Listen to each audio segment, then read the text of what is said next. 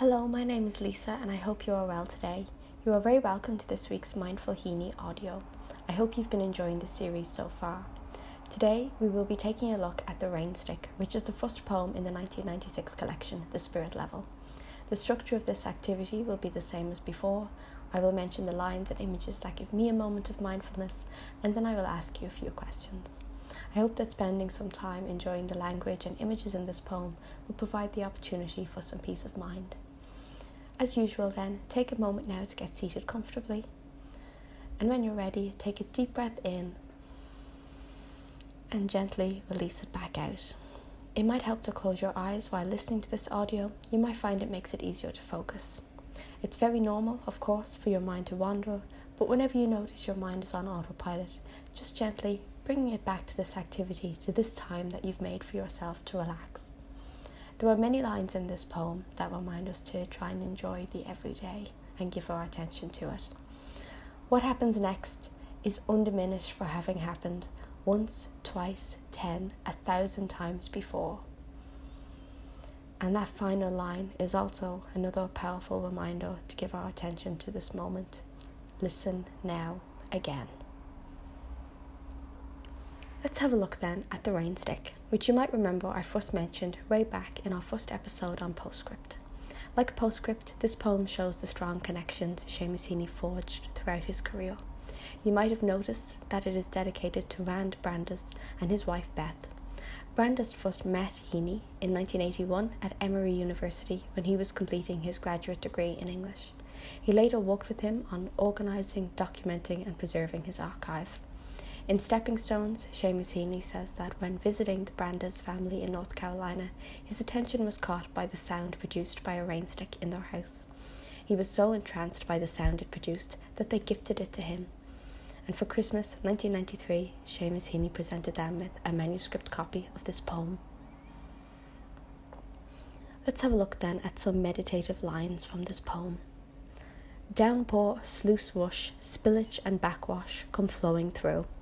You stand there like a pipe being played by water. You shake it again lightly, and diminuendo runs through all its scales, like a gutter stopping trickling, and now here comes a sprinkle of drops out of the freshened leaves. I find these lines very refreshing and revitalizing, especially words like downpour and sluice wash. I find it very soothing to think about the sound of the water falling, and also quite soothing to think of my cares being washed away. These words really capture the sounds of the rain and the twist and turn and swirl of water flowing through a pipe. Words like trickling and sprinkle have a lightness and joyfulness to them.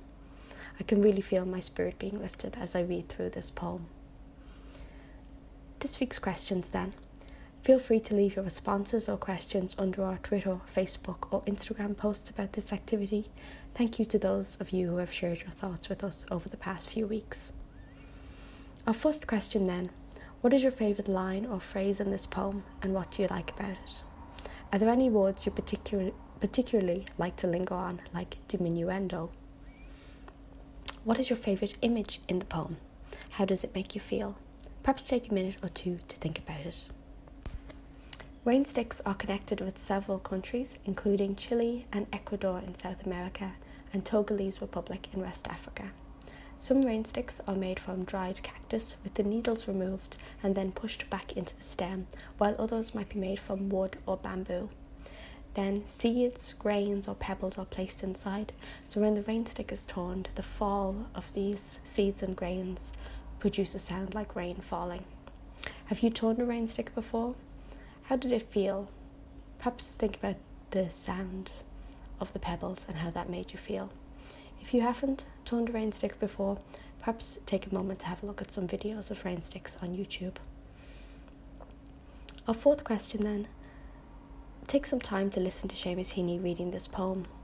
Does hearing it in his voice add anything to your understanding or your thoughts about the poem? Final thoughts then. The audio recording of Seamus Heaney reading this poem was uploaded by the estate of Seamus Heaney, and they have other poetry recordings on their channel, so well worth following them. This week's recommended guided meditation, breath and body meditation, was uploaded by lecturer in mindfulness at UCD Fiona O'Donnell, and you'll find more activities like that one on her SoundCloud. You can follow this channel by pressing the orange follow button on your right. You might want to delve further into the National Library of Ireland SoundCloud, SoundCloud by exploring the playlists about the 1916 proclamation and the Voices of the Rising series, which explores first hand accounts of the events of the Rising. And finally, thank you so much for joining me today to have a look at the rain stick. I hope it has offered you a moment of mindfulness. Take care and stay safe, Lisa.